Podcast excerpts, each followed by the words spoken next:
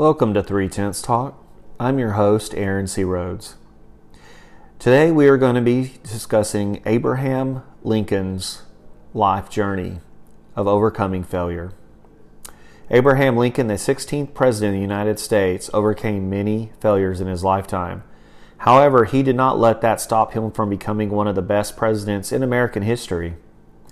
This episode will discuss how he overcame the obstacles in his life and how we can apply those to our lives to help us in difficult times.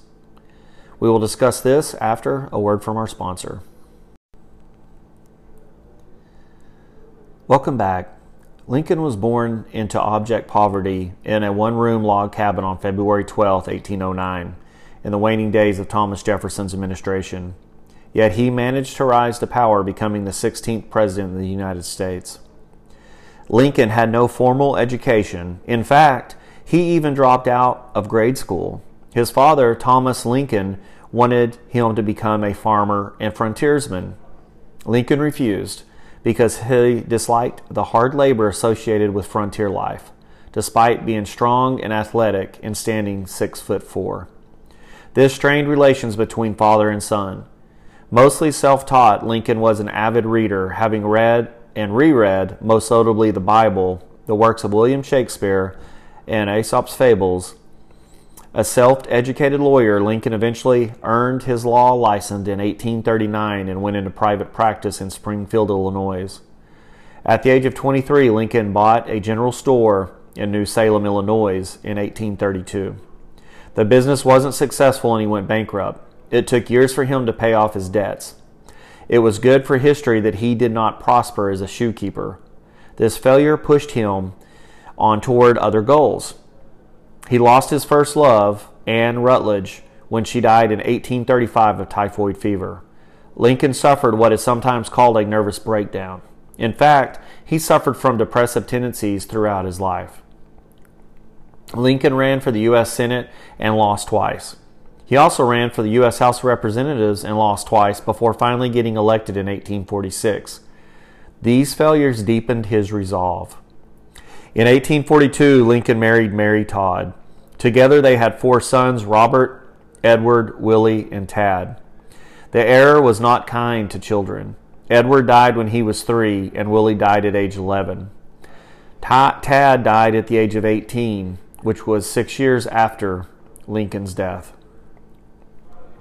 In 1860, Lincoln was elected president by less than 40% of the popular vote.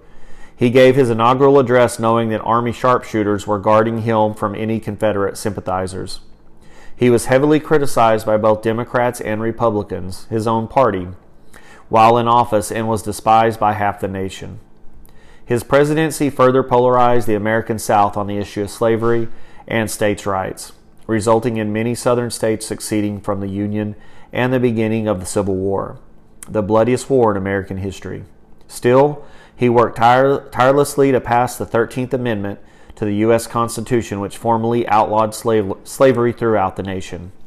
After the South surrendered, putting an end to the Civil War and reuniting the Union, Lincoln died at the hands of an assassin named John Wilkes Booth on April 14, 1865, at the Ford Theater in Washington, D.C. Abraham Lincoln was uh, able to overcome these difficult life obstacles by adhering to his three tenets. He had a close support group, solid self acceptance, and a personal relationship with God. Utilizing lessons from President Lincoln, we too can persevere through hard times. I want to leave you with a quote from Abraham Lincoln when he said, Sir, my concern is not whether God is on our side. My greatest concern is to be on God's side, for God is always right.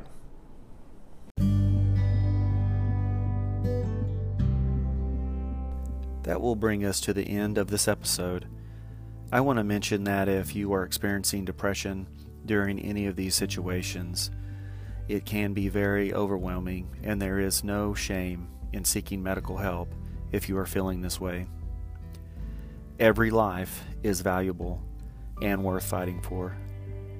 If you are feeling depressed, all alone, or having thoughts of hurting yourself, please reach out to the National Suicide Hotline at 800 273 8255 or visit mentalhealthline.org for information on getting help.